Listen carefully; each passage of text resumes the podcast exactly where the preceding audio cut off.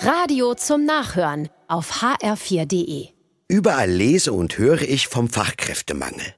Es fehlen immer mehr Handwerkerinnen, Pflegepersonal, Lehrkräfte an den Schulen, Erzieherinnen und Erzieher und noch viele andere Fachkräfte mehr.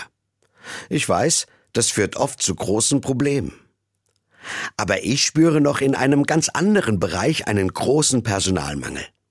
Denn ich finde, es gibt zu wenige Optimisten. Mir fehlen Menschen, die fest glauben, alles geht gut aus. Denn ich habe den Eindruck, Pessimisten gibt es momentan mehr als genug. Erst letzte Woche hat mir ein Mann aus meiner Gemeinde beim Gespräch auf der Straße gesagt, Herr Müller, es wird immer schlimmer mit der Welt, das nimmt kein gutes Ende.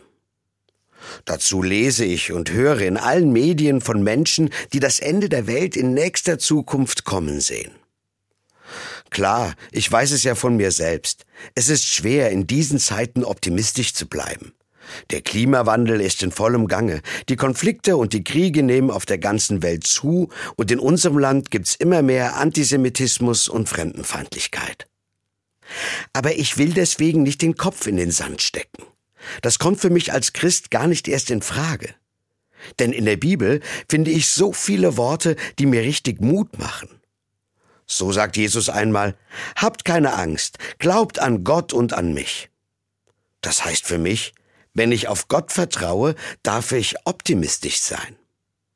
Dann bekomme ich Mut, mit meiner kleinen Kraft an einer besseren Welt zu arbeiten.